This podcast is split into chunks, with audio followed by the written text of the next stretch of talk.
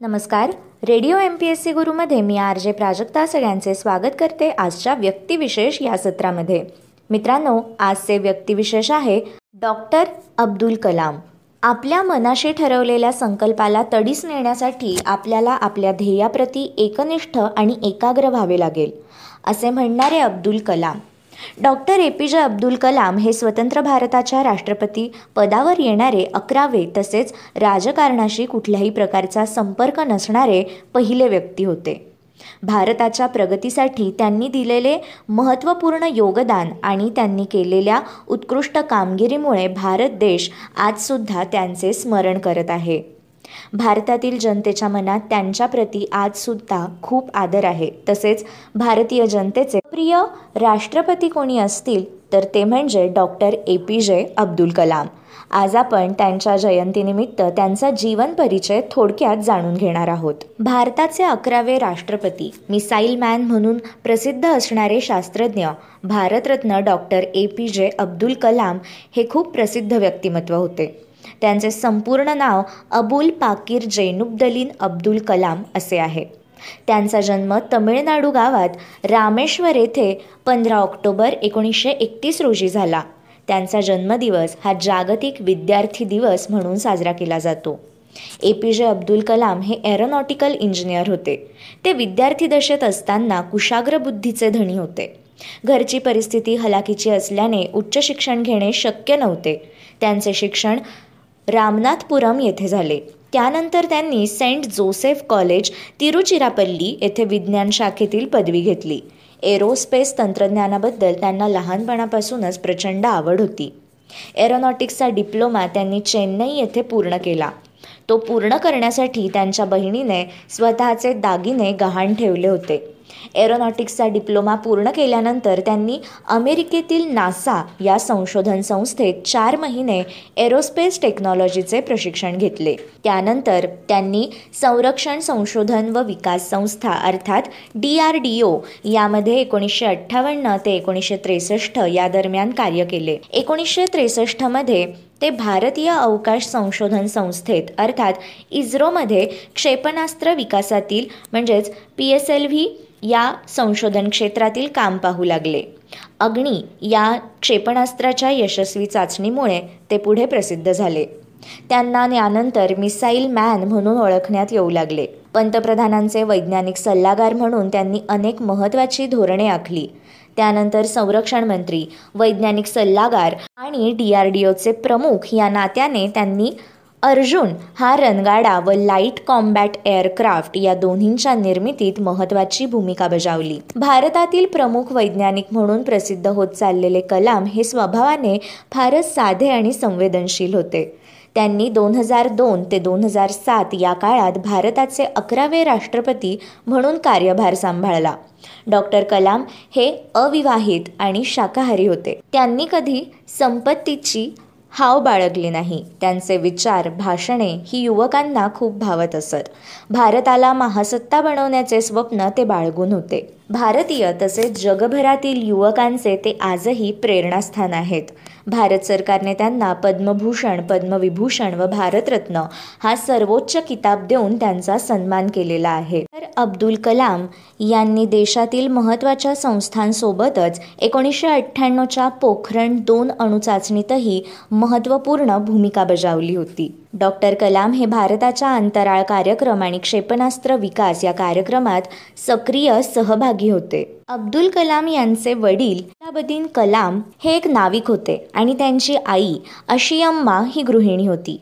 त्यांच्या कुटुंबाची आर्थिक परिस्थिती चांगली नव्हती म्हणूनच त्यांना लहानपणापासून नोकरी करावी लागली. बालपणी कलाम आपल्या वडिलांच्या आर्थिक मदतीसाठी शाळेनंतर वृत्तपत्र वितरित करत असत. शालेय काळात ते काहीतरी नवीन शिकण्यास नेहमी तयार असत. शिकण्याची भूक त्यांना होती आणि ते अभ्यासाकडे बारीक लक्ष देत. हे डी आर डी ओमध्ये सामील झाल्यानंतर त्यांनी भारतीय लष्करासाठी छोट्या हेलिकॉप्टरची रचना करून आपल्या कारकिर्दीची सुरुवात केली होती. कलाम यांना डीआरडीओ मध्ये काम केल्याबद्दल समाधान मिळत नव्हते. कलाम हे पंडित जवाहरलाल नेहरू यांनी स्थापन केलेल्या भारतीय अंतराळ संशोधन समितीच्या भारतीय राष्ट्रीय समितीचे सदस्य होते. यावेळी त्यांना प्रसिद्ध अवकाश वैज्ञानिक विक्रम साराभाई यांच्याबरोबर काम करण्याची संधी मिळाली होती. त्यानंतर एकोणीसशे एकोणसत्तरमध्ये इस्रोमध्ये बदली झाल्यानंतर त्यांनी भारताच्या उपग्रह प्रक्षेपण वाहन प्रकल्पाचे संचालक म्हणून काम केले. या प्रकल्पाच्या यशाच्या परिणामी एकोणीसशे ऐंशी साली भारताचा पहिला उपग्रह रोहिणी हा पृथ्वीच्या कक्षेत ठेवण्यात आला. इस्रोमध्ये सामील होणे ही कलाम यांच्या कारकिर्दीतील सर्वात महत्त्वाचा टर्निंग पॉईंट ठरला. आणि जेव्हा त्यांनी उपग्रह प्रक्षेपण वाहन प्रकल्पाचे काम सुरू केले तेव्हा त्यांना वाटले की आपल्याला ज्या प्रकारचे काम करायचे होते त्याच प्रकारचे हे काम होत आहे. एकोणीसशे त्रेसष्ट चौसष्ट दरम्यान अब्दुल कलाम यांनी अमेरिकेच्या अंतराळ संस्थेला नासालाही भेट दिली. अणुशास्त्रज्ञ राजा रमण्णा यांच्या देखरेखीखाली भारताने पहिली अणुचाचणी केली. एकोणीसशे चौऱ्याहत्तरमध्ये पोखरण येथे अणुचाचणी परीक्षण करण्यासाठी कलाम यांनाही बोलवण्यात आले होते. सत्तर आणि ऐंशीच्या दशकात डॉक्टर कलाम आपल्या कार्य आणि यशस्वीतेमुळे भारतात प्रसिद्ध झाले. त्यांचे नाव देशातील महान वैज्ञानिकांपैकी एक म्हणून गणले जाऊ लागले. त्यांची इतकी कीर्ती वाढली होती की तत्कालीन पंतप्रधान इंदिरा गांधी यांनी त्यांच्या मंत्रिमंडळाची मंजुरी न घेता त्यांना काही गुप्त प्रकल्पांवर काम करण्यास परवानगी दिली होती. डॉक्टर कलाम यांच्या देखरेखीखाली भारत सरकारने महत्त्वाकांक्षी एकात्मिक मार्गदर्शक क्षेपणास्त्र विकास कार्यक्रम सुरू केला. ते या प्रकल्पाचे मुख्य कार्यकारी होते. या प्रकल्पातून देशाला अग्नी आणि पृथ्वीसारख्या क्षेपणास्त्र बनवता आले. एकोणीसशे ब्याण्णव ते डिसेंबर एकोणीसशे नव्याण्णवपर्यंत डॉक्टर कलाम हे पंतप्रधानांचे वैज्ञानिक सल्लागार संरक्षण संशोधन व विकास संघटनेचे सचिव होते. या काळात त्यांनी दुसरी अणुचाचणी घेतली. त्यामध्ये त्यांनी महत्त्वपूर्ण भूमिका बजावली. आर. चिदंबरम यांच्यासमवेत डॉक्टर कलाम हे प्रकल्प संयोजक होते. या काळात माध्यमांच्या कव्हरेजमुळे ते देशातील सर्वात मोठे अणुवैज्ञानिक बनले. एकोणीसशे अठ्ठ्याण्णवमध्ये कलाम यांच्यासह चिकित्सक सोमा राजू यांनी कमी किमतीची कोरोनरी स्टेंट विकसित केला आणि त्याला राजू कलाम स्टेंट असे नाव देण्यात आले. संरक्षण वैज्ञानिक म्हणून त्यांनी कामगिरी आणि कीर्ती लक्षात घेता एन डी ए दोन हजार दोन साली युती सरकारने त्यांना राष्ट्रपतीपदाचे उमेदवार केले.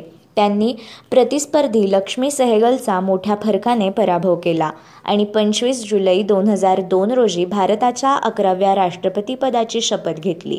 डॉक्टर कलाम हे देशाचे तिसरे राष्ट्रपती होते ज्यांना राष्ट्रपती होण्यापूर्वी त्यांना भारतरत्न देण्यात आले होते. त्यापूर्वी डॉक्टर राधाकृष्णन आणि डॉक्टर झाकीर हुसेन यांना राष्ट्रपती होण्यापूर्वी भारतरत्न देण्यात आले होते. त्यांच्या कार्यकाळात त्यांना लोकांचे राष्ट्रपती म्हटले गेले. कार्यकाळ संपेपर्यंत त्यांनी दुसऱ्यांदा काम करण्याची इच्छाही व्यक्त केली. पण राजकीय पक्षांमध्ये मतं नसल्यामुळे त्यांनी ही कल्पना सोडून दिली. बाराव्या राष्ट्रपती प्रतिभाताई पाटील यांच्या कार्यकाळानंतर त्यांचे संभाव्य राष्ट्रपती म्हणून पुन्हा एकदा नाव चर्चेत आले. परंतु राजकीय पक्षांमध्ये एकमत नसल्यामुळे त्यांनी उमेदवारीची कल्पना सोडली. राष्ट्रपती पदावरून सेवानिवृत्तीनंतर डॉक्टर कलाम शिक्षण लेखन मार्गदर्शन आणि संशोधन यासारख्या कामात गुंतले होते. आणि Indian Institute of Management Shillong Indian Institute of Management Ahmedabad Indian Institute of Management Indore इत्यादी सारख्या संस्थांशी व्हिजिटिंग प्रोफेसर म्हणून ते संबंधित होते. या व्यतिरिक्त ते इंडियन इन्स्टिट्यूट ऑफ सायन्स बँगलोरचे फेलो होते. भारतीय अंतराळ विज्ञान आणि तंत्रज्ञान संस्था तिरुवनंतपुरमचे ते चान्सलर तसेच अण्णा विद्यापीठ चेन्नई एरोस्पेस अभियांत्रिकीचे प्राध्यापक देखील होते. I I T Hyderabad Banaras Hindu विद्यापीठ आणि अण्णा विद्यापीठातही त्यांनी माहिती तंत्रज्ञान शिकवले. कलाम हे नेहमीच देशातील तरुणांबद्दल आणि त्यांचे भविष्य कसे सुधारित करावे याबद्दल बोलायचे. या संदर्भात त्यांनी भ्रष्टाचार निर्मूलन करण्याचे उद्दिष्ट ठेवून देशातील तरुणांसाठी what can I give me काय देऊ शकतो? हा उपक्रम सुरू केला.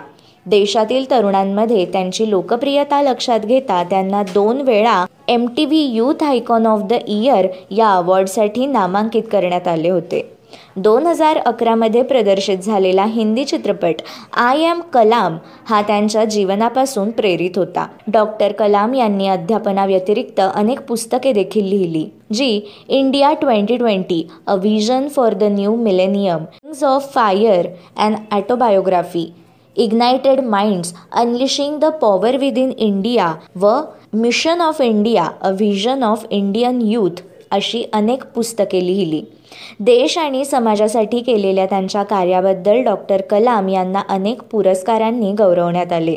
सुमारे चाळीस विद्यापीठांनी त्यांना मानद डॉक्टरेट प्रदान केली आणि भारत सरकारने त्यांना पद्मभूषण पद्मविभूषण आणि भारतरत्न असा भारताचा सर्वोच्च नागरी सन्मान देऊन सन्मानित केले.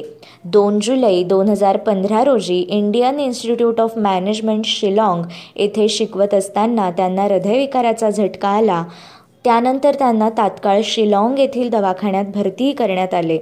दवाखान्यात भरती केल्यानंतरही त्यांच्या तब्येतीत कोणत्याच प्रकारची सुधारणा होत नव्हती. परिणामी याच ठिकाणी त्यांनी आपल्या जीवनातील अंतिम श्वास घेतला. अब्दुल कलाम यांची ख्याती संपूर्ण जगतात प्रसिद्ध असल्यामुळे त्यांच्यासाठी अनेकांनी श्रद्धांजली वाहिली. आपल्या लाडक्या राजनेत्याचे शेवटचे दर्शन घेण्यासाठी लाखो लोकांचा जमाव त्या ठिकाणी जमा झाला होता. अब्दुल कलाम यांच्यावर रामेश्वरमधील पैतृक गावात अंत्यसंस्कार करण्यात आले. आजही डॉक्टर अब्दुल कलाम यांचे विचार डॉक्टर अब्दुल कलाम यांचा जीवन प्रवास हा आजच्या तरुणांसाठी प्रत्येक भारत नागरिकांसाठी अत्यंत प्रेरणादायी असाच आहे. मित्रांनो हे होते आजचे व्यक्तिविशेष डॉक्टर अब्दुल कलाम. यानंतरचे व्यक्तिविशेष आहे नेल्सन मंडेला. दक्षिण आफ्रिकेचे पहिले कृष्णवर्णीय अध्यक्ष नेल्सन मंडेला यांच्याबद्दल आपण जाणून घेणार आहोत. त्यांचा जन्म अठरा जुलै एकोणीसशे अठरा रोजी झाला. गांधीजींचा दक्षिण आफ्रिकेतील नागरी हक्कांचा लढा वीस वर्षे चालू होता. तो एकोणीसशे चौदामध्ये संपला. त्यानंतर चार वर्षांनी मंडेला यांचा जन्म झाला होता. पीटर बग्स येथे महात्मा गांधींना ते कृष्णवर्णीय असल्याने रेल्वेतून फेकण्यात आले होते. त्या घटनेचा मंडेला यांच्यावर खोलवर परिणाम झाला होता. मंडेला यांनी वर्णद्वेष विरोधी चळवळीत प्रेरणास्थान म्हणून नेहमी गांधीजींना समोर ठेवले होते. सत्तावीस वर्षे ते वर्णविरोधी लढ्यासाठी रॉबिन बेटांवर तुरुंगात होते. रिवोनिया येथील खटल्यात त्यांना पन्नास वर्षांपूर्वी इतरांसमवेत दोषी ठरवण्यात आले होते. एकोणीसशे मध्ये अध्यक्षपदाची एक कारकीर्द पूर्ण करून ते पायुतार झाले. महात्मा गांधी यांच्यापासून प्रेरणा घेऊन दक्षिण आफ्रिकेतील वर्णद्वेषी राजवट उलथवून लावणारे शांततेचा नोबेल पुरस्कार मिळालेले नेते व दक्षिण आफ्रिकेचे पहिले कृष्णवर्णीय अध्यक्ष नेल्सन मंडेला यांनी नागरी हक्कांसाठी दिलेला लढा हा मार्टिन ल्युथर किंग व अब्राहम लिंकन यांच्या तोडीचा होता. या लढ्यात मंडेला यांनी एवढा त्याग केला होता की संयुक्त राष्ट्रानेही रोबेन बेटाला जागतिक वारशाचा दर्जा दिला आहे. जेथे मंडेलांना डांबले होते तेथे आजही टेबलावर लोखंडाचे एक ताट व कप ठेवलेला आढळतो. जगभरातील पर्यटक तेथे गर्दी करतात. लाँग वॉक टू फ्रीडम या आत्मचरित्रात मंडेला म्हणतात कोठडी तीन पावलांचीच होती. झोपायचे म्हटले तर डोके आणि पाय भिंतीला लागत. एकोणीसशे नव्वदमध्ये मंडेला यांना भारतरत्न देण्यात आले होते. मंडेला यांना शांततेचा नोबेल पुरस्कारही मिळाला होता. दोन हजारमध्ये त्यांनी टाईम नियतकालिकासाठी लेख लिहिला होता. त्यात त्यांनी गांधीजींना भारताच्या अहिंसक लढ्याचे पिता म्हटले होते व गांधीजींच्या लढ्याची मुळे आफ्रिकेत होती असेही म्हटले होते. ते एके ठिकाणी लिहितात की गांधीजींचा जन्म भारतात झाला पण आम्ही त्यांना दत्तक घेतले. ते भारतीय व दक्षिण आफ्रिकी नागरिक होते. दोन्ही देशांनी त्यांच्या बौद्धिक व नैतिक घडणीत मोठा वाटा उचलला होता. त्यांनी अनेक देशातील वसाहतवादी राजवटी विरोधातील लढ्यांना आकार दिला. नेल्सन मंडेला हे वकील होते व बॉक्सरही होते. अशा नेल्सन मंडेला यांचे पाच डिसेंबर दोन हजार तेरा रोजी निधन झाले. मित्रांनो हे होते आजचे व्यक्तिविशेष. अशाच माहितीपूर्ण व्यक्तिविशेषांसाठी stay stadium to radio M P S C Guru आमच्या कार्यक्रमाचा फीडबॅक देण्यासाठी तुम्ही आम्हाला व्हॉट्सॲपवर मेसेज करू शकता. त्यासाठी आमचा व्हॉट्सॲप नंबर आहे eight six nine eight eight six nine eight eight zero अर्थात शहाऐंशी अठ्ठ्याण्णव शहाऐंशी अठ्ठ्याण्णव ऐंशी. मित्रांनो ऐकत रहा radio M P S C Guru spreading the knowledge powered by Spectrum Academy नमस्कार radio M P S C गुरुमध्ये मी आर जे प्रिया तुम्हा सर्वांचं मनापासून स्वागत करते. विद्यार्थी मित्रांनो आपण व्यक्तिविशेष हे सत्र ऐकत असतो. आजच्या या सत्रात आपण एक प्रसिद्ध कवी ज्यांनी आपल्या लेखणीतून समाज परिवर्तनाची कवने लिहिली. ज्यांच्यावर मार्क्सवादी विचारांचा पगडा होता असे मराठीतील प्रमुख कवी नारायण गंगाराम सुर्वे. विद्यार्थी मित्रांनो आज आपण व्यक्तिविशेष या सत्रात त्यांच्याविषयी सविस्तर माहिती जाणून घेणार आहोत. पंधरा ऑक्टोबर हा त्यांचा जन्मदिवस. त्याच निमित्ताने त्यांच्याविषयी सविस्तरपणे जाणून घेऊया. आपल्या व्यक्तिविशेष या सत्रात. एकोणीसशे सव्वीस ते एकोणीसशे सत्तावीसमध्ये मुंबईतील चिंचपोकळी या ठिकाणी एका कापड गिरणीसमोर रस्त्यावर एक अनाथ जीव गंगाराम सुर्वे या मुंबईच्या इंडिया वुलन मिलमध्ये साचेवाला म्हणून काम करणाऱ्या गिरणी कामगाराने उचलून घरात आणला. त्याच गिरणीत बाइंडिंग खात्यात काम करणाऱ्या गिरणी कामगार काशीबाई सुर्वे यांनी या बाळगलेल्या पोराला स्वतःच्या मुलासारखं प्रेम दिलं आणि नारायण गंगाराम सुर्वे हे नावही दिलं. परळच्या बोगद्याच्या चाळीत ते वाढले. कमालीचं दारिद्र्य अपरंपार काबाड कष्ट आणि जगण्यासाठी केलेला संघर्ष यातून नारायण सुर्वे यांचं आयुष्य चांगलं शेकून निघालं. घरात अठरा विश्व दारिद्र्य असतानाही या नारायणाला चार अक्षरं लिहिता वाचता यावेत म्हणून दादर मराठी महापालिका शाळेत घातलं गेलं. हे दाम्पत्य मूळचं कोकणातील हेताची वाडी भुईबावडा येथील होतं. त्यांनी नारायणास मराठी चौथीपर्यंत शिक्षण दिलं. पुढील शिक्षण नारायण सुर्वे यांनी स्वतःच्या हिमतीवर पूर्ण केलं. नारायण सुर्वे एकोणीसशे छत्तीसमध्ये चौथी उत्तीर्ण झाले आणि गंगाराम सुर्वे गिरणीतून निवृत्त झाले. निवृत्तीनंतर मुंबई सोडून ते कोकणात गावी गेले. गावी जाताना त्यांनी नारायणाच्या हातावर दहा रुपये ठेवले आणि समोर मुंबईचा विशाल सागर. मग भाकरीचा चतकोर चंद्र मिळवण्यासाठी नारायण सुर्वे एका सिंधी कुटुंबात घरगडी हॉटेलात कब्बशा विसळणाऱ्या पोऱ्या कुणाचे कुत्रे कुणाचे मूल सांभाळणारा हरकाम्या दूध टाकणारा पोरगा अशी कामं करत वाढले. गोदरेजच्या एका कारखान्यात त्यांनी पत्रे उचलले. टाटा ऑइल मिलमध्ये हमाली केली.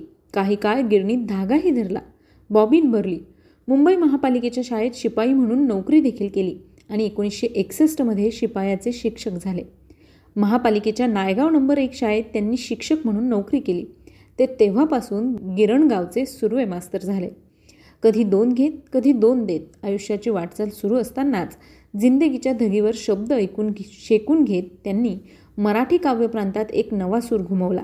त्यांची पहिली कविता एकोणीसशे अठ्ठावन्नमध्ये नवयुग या मासिकात प्रसिद्ध झाली. डोंगरी शेत माझं ग. हे त्यांचं पहिलं गाजलेलं गीत.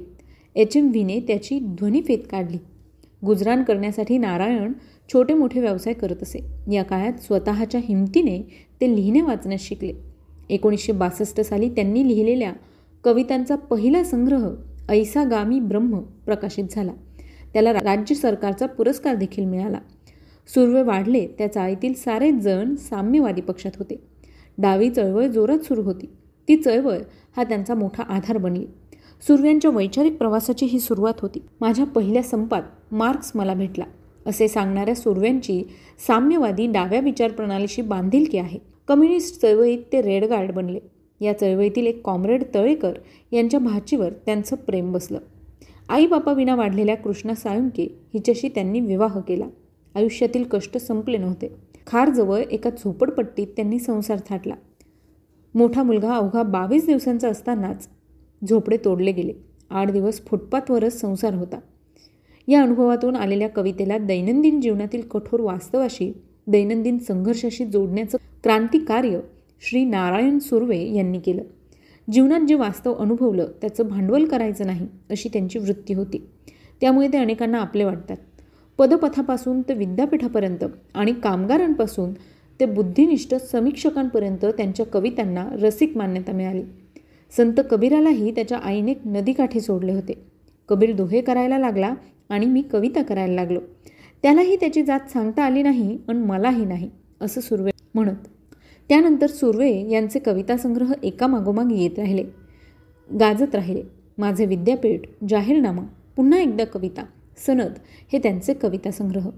नालबंदवाला याकूब यंद्रा ना चंद्रा नायकिन दाऊद शिगवाला हणम्या इसल्या पोटाची खळगी भरण्यासाठी सह्याद्रीचा कडा उतरून मुंबईत कामधंद्याच्या शोधात आलेल्या व समुद्राच्या तीरावर झुंजत मरण पावलेल्या एका कष्टकरी मुलाचा बाप.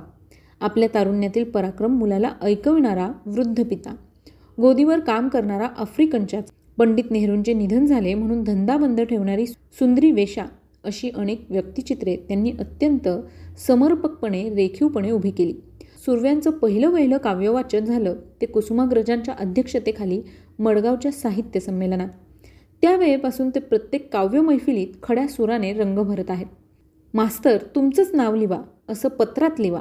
मर्ढेकर सर कर एक एक गड. मनी ऑर्डर मुंबईची लावणी गिरणीची लावणी या त्यांच्या कविता हमखास पावती घेतात. श्री सुर्वे यांनी त्यांच्या कवितेतून ईश्वरवाद प्रारब्ध उच्च निच्छता किंवा जातीचा कधीही उल्लेख केलेला नाही.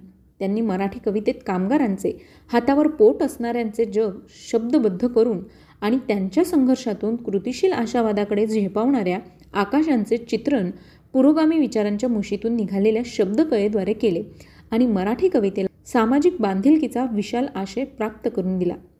नारायण सुर्वे यांचे ऐसागामी ब्रह्म जाहीरनामा नव्या माणसाचे आगमन पुन्हा एकदा कविता माझे विद्यापीठ सनद हे प्रकाशित साहित्य.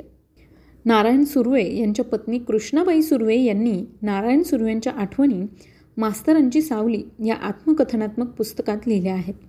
कृष्णचंदर या साहित्यिकाने त्यांच्या कविता आणि कथा उर्दू साहित्यिक कृष्णचंदर यांच्या उर्दू कथांचा सुर्वे यांनी केलेला अनुवाद तीन गुंड आणि सात कथा हा एकोणीसशे सहासष्ट साली प्रसिद्ध झाला. त्यानंतर एकोणीसशे पंच्याहत्तरमध्ये दादर पुलाकडील मुले ही त्यांची अनुवादित कादंबरी. त्यांच्या निवडक कवितांचा इंग्रजी अनुवाद on the pavements of life एकोणीसशे त्र्याहत्तर रोजी प्रसिद्ध झाला होता. श्रमिकांच्या दैनंदिन आयुष्याची व श्रमशक्तीच्या चढ उतारांची स्पंदने सुर्वे यांच्या कवितेत अनोख्या ढंगाने प्रकट होतात. सुर्वे यांनी मराठी साहित्यात अनमोल अशी कामगिरी केली. त्याचमुळे त्यांना वेगवेगळ्या पुरस्कारांनी गौरवण्यात आलं. त्याचबरोबर त्यांना विविध सन्मानाने गौरवण्यात देखील आलं. नारायण सुर्वे हे परभणी येथे एकोणीसशे पंच्याण्णवमध्ये भरलेल्या अखिल भारतीय मराठी साहित्य संमेलनाचे अध्यक्ष होते. यानंतर त्यांना दोन हजार चार साली कुसुमाग्रज प्रतिष्ठानचा जनस्थान पुरस्कार देण्यात आला तर मध्य प्रदेश सरकारचा कबीर पुरस्कार देखील मिळाला. त्यांना एकोणीसशे अठ्ठ्याण्णव साली भारत सरकारतर्फे पद्मश्री पुरस्कार देण्यात आला. याचबरोबर सोव्हिएत रशियाचं नेहरू अवॉर्ड त्यांना दिलं गेलं. महाराष्ट्र राज्य साहित्य व संस्कृती मंडळाचा नरसिंह मेहता पुरस्कार देखील त्यांना देण्यात आला होता. याचबरोबर करार साहित्य पुरस्कार आणि महाराष्ट्र फाउंडेशन पुरस्कार देखील त्यांना दिला गेला. एकोणीसशे एकोणनव्वद साली ते दलित आदिवासी ग्रामीण साहित्य संमेलनाचे अध्यक्ष होते. तर एकोणीसशे पंच्याण्णवमध्ये परभणी येथे झालेल्या अखिल भारतीय साहित्य संमेलनाचे अध्यक्षस्थान त्यांनी भूषवले होते. अशा या मराठीतील श्रेष्ठ कवीचं सोळा ऑगस्ट दोन हजार दहा रोजी निधन झालं. विद्यार्थी मित्रांनो आज त्यांचा जन्मदिन. त्याच निमित्ताने त्यांना विनम्र अभिवादन. मित्रांनो आज तुम्हाला नारायण सुर्वे यांची ही माहिती कशी वाटली? त्याविषयीचा फीडबॅक मात्र द्यायला विसरू नका. चला तर मग मित्रांनो मी आलजे प्रिया तुम्हा सगळ्यांची रजा घेते. पुन्हा भेटूया. व्यक्तिविशेष या सत्रात नवीन आणि विशेष व्यक्तीची जीवनगाथा ऐकण्यासाठी. तोपर्यंत काळजी घ्या सुरक्षित राहा आणि अर्थातच ऐकत राहा. तुमचा लाडका चालता फिरता इंटरनेट रेडिओ म्हणजेच radio M P S C group Stay tuned to Radio MPSC Guru spreading the knowledge, powered by Spectrum Academy.